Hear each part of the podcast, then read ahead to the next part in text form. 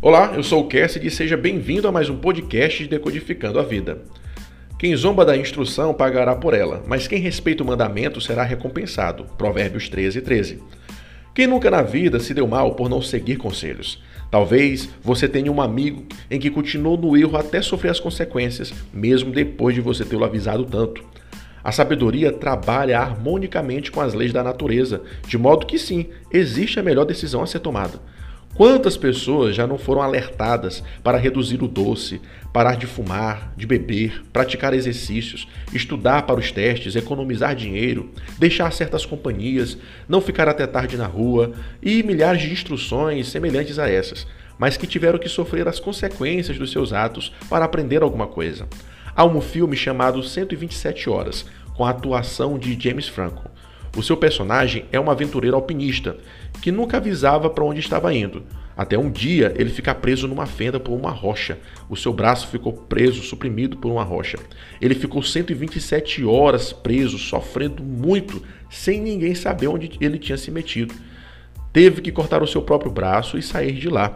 Depois nunca mais foi para algum lugar sem avisar para alguém. A sabedoria, ela reflete as nossas ações.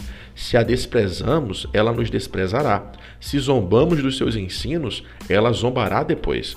Mas se a abraçarmos, seremos recompensados. Por isso, o sábio escuta o conselho com atenção e pondera seriamente. Analisa e toma a melhor decisão que lhe é possível. A vida é muito séria para não termos prudência em nossas tomadas de decisão. Escute a sabedoria e seja sábio. A sabedoria está disponível para todos os dispostos a aprender.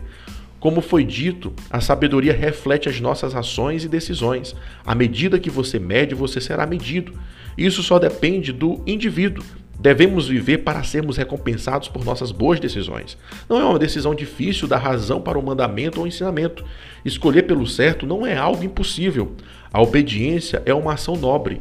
Obedecer pode mexer no orgulho pessoal, mas é o que nos disciplina para a vida.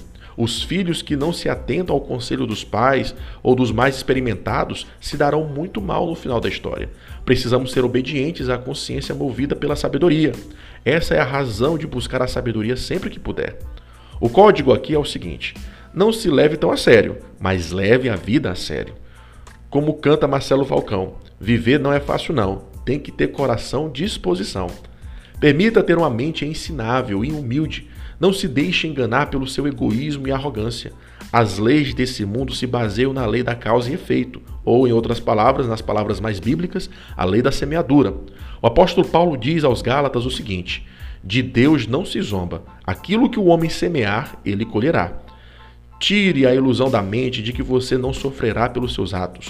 O Criador sempre dá oportunidade para o arrependimento, para você voltar atrás, em algumas decisões. Aproveite caso tenha essa oportunidade, pois se continuar, chegará o dia da prestação de contas com a vida. Esse foi o nosso Decodificando de hoje, agradeço sua atenção e até a próxima, se Deus quiser. Fica com ele.